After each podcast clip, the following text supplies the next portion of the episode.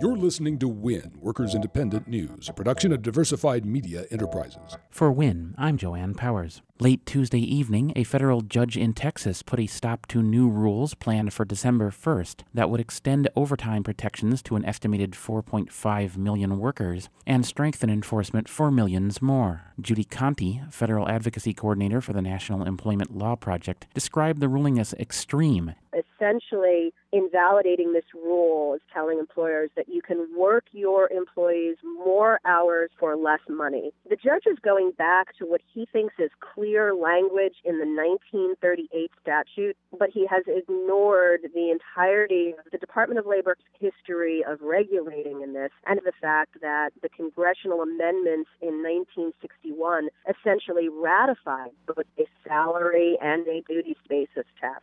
So we think that the decision is clearly far outside of the bounds of legal precedent and congressional intent, and we are very confident that when it is viewed on appeal, it will be overturned. On Tuesday, 95,000 California nurses, teachers, and other state workers voted overwhelmingly, 92%, to authorize a strike on December 5th to protest what they describe as the state's unlawful conduct and bad faith bargaining. Service Employees International Union Local 1000 Vice President Margarita Maldonado Maldonado says that after seven months of bargaining, the state has come to the table with a unilateral take it or leave it approach. They've bargained regressively. It's absolutely unacceptable.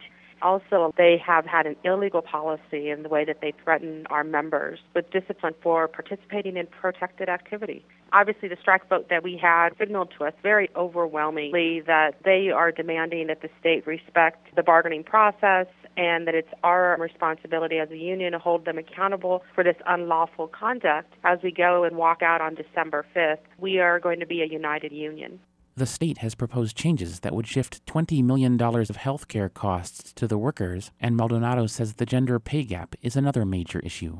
About 66% of the union is comprised of women, and yet we are paid 19% less than the average for all rank and file state employees combined. It's highly disappointing. The state has made deals with some of the other male dominated state employee groups. It's about 43% higher than the pay of our members. It should be equal pay for equal work, and that is not the case for the state of California. The gender pay gap is yet another issue that is not being dealt with at the bargaining table. Brought to you by Union Active, your certified iOS and Android mobile app developer, offering high quality, union made mobile apps backed by a support team which upgrades your product to every new mobile operating system. Features, pricing, and examples are online at unionactive.com. You've been listening to WIN, Workers Independent News. For more information, visit laborradio.org.